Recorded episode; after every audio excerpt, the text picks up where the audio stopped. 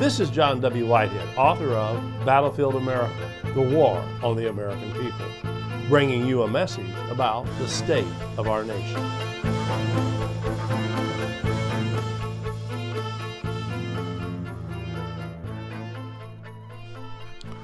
It's no longer a question of whether the government will lock up Americans for defying its mandates, but when.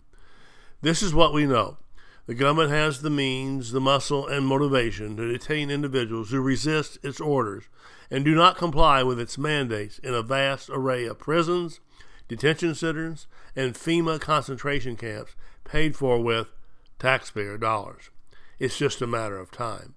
It no longer matters what the hot button issue might be vaccine mandates, immigration, gun rights, abortion, same sex marriage, health care, criticizing the government, protesting election results, and so on, or which party is wielding its power like a hammer. The groundwork has already been laid. Under the indefinite detention provision of the National Defense Authorization Act, the NDAA as it's called, the President and the military can detain and imprison American citizens with no access to friends, family, or the courts if the government believes them to be a terrorist. So it should come as no surprise that merely criticizing the government or objecting to a COVID 19 vaccine could get you labeled as a terrorist.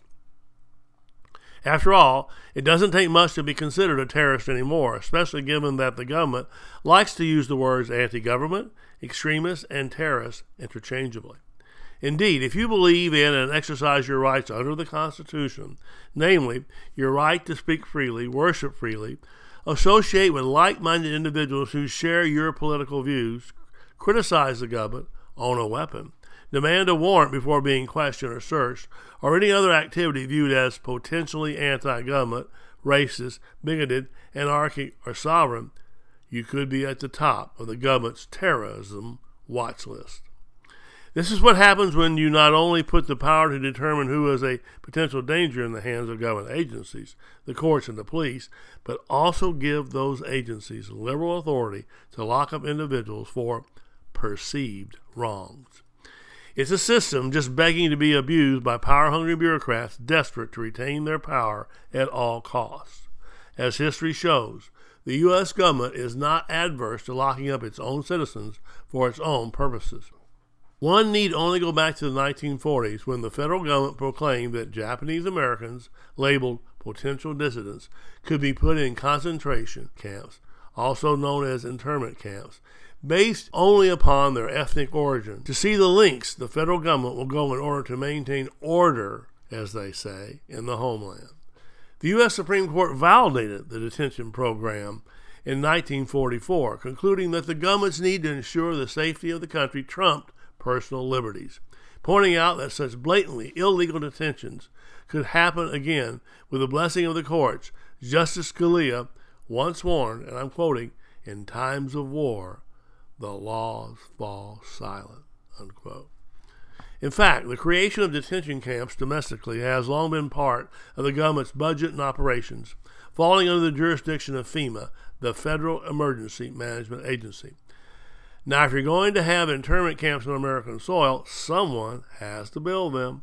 Thus, in 2006, it was announced that a subsidiary of the Halliburton Corporation had been awarded a $385 million contract to build American detention facilities. Of course, these detention camps will have to be used for anyone viewed as a threat to the government, and that includes political dissidents. So it's no coincidence that the U.S. government has since the 1980s acquired and maintained without warrant or court order a database of names and information on Americans considered to be threats to the nation. Fast forward to 2009, when the Department of Homeland Security released several reports suggesting that anyone seen as opposing the government, whether they're left, right, or somewhere in between, is a target. This brings us back full circle to the question of whether the government will exercise the power it claims to possess to detain anyone perceived as a threat, that is, anyone critical of the government. The short answer is yes. The courts and the police have meshed in their thinking to such an extent that anything goes when it's done in the name of national security, crime fighting, and terrorism. Consequently, we seem to be coming full circle on many fronts. Consider that two decades ago, we were debating whether non citizens were entitled to protections under the Constitution, specifically as they relate to indefinite detention. Americans weren't overly concerned about the rights of non citizens then, and now we're the ones in the unenviable position of being targeted for indefinite detention by our own government. Similarly, most Americans weren't unduly concerned when the U.S. Supreme Court gave Arizona police officers the green light to stop, search, and question anyone, ostensibly those fitting a particular racial profile they suspect might be an illegal immigrant. A decade later, the cops largely have carte blanche authority to stop any individual, citizen and non citizen alike, they suspect might be doing something illegal. Mind you, in this age of overcriminalization, that could be anything from feeding the birds to growing exotic orchids. Likewise, you still have a sizable portion of the population today unconcerned about the government's practice of spying on Americans, having been brainwashed into believing that if you're not doing anything wrong, you have nothing to worry about. As I make clear in my book, Battlefield America The War on the American People, and its fictional counterpart, The Eric Blair Diaries, it will only be a matter of time before they learn the hard way that in a police state, it doesn't matter who you are or how righteous you claim to be, because eventually you will be lumped in with everyone else and everything you do will be wrong and suspect. Indeed, it's happening already, with the police relying on surveillance software such as Shadow Dragon to watch people's social media and otherwise website activity, whether or not they're suspected of committing a crime, and potentially use it against them when the need arises.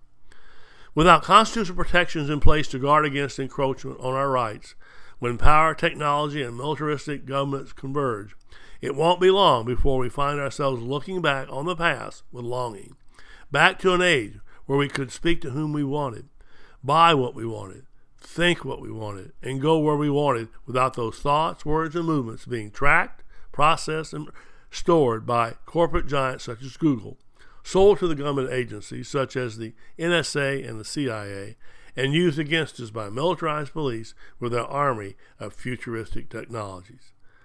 That moment of reckoning is getting closer by the minute. Time to fight back. The Rutherford Institute is doing its part to push back against the police state and make the government play by the rules of the Constitution. But we can't fight these battles alone. To join the resistance, visit our website at www.rutherford.org and check out our library of thought provoking commentaries, legal resources, and so much more. Subscribe to our email alerts, and I will send you my weekly commentary, Rutherford press alerts, and a weekly rundown of pertinent headlines and news articles to keep you apprised of the growing threats to our freedoms. And finally, if you are able, please consider making a tax deductible donation to the Rutherford Institute by again visiting us online at www.rutherford.org or donate using PayPal.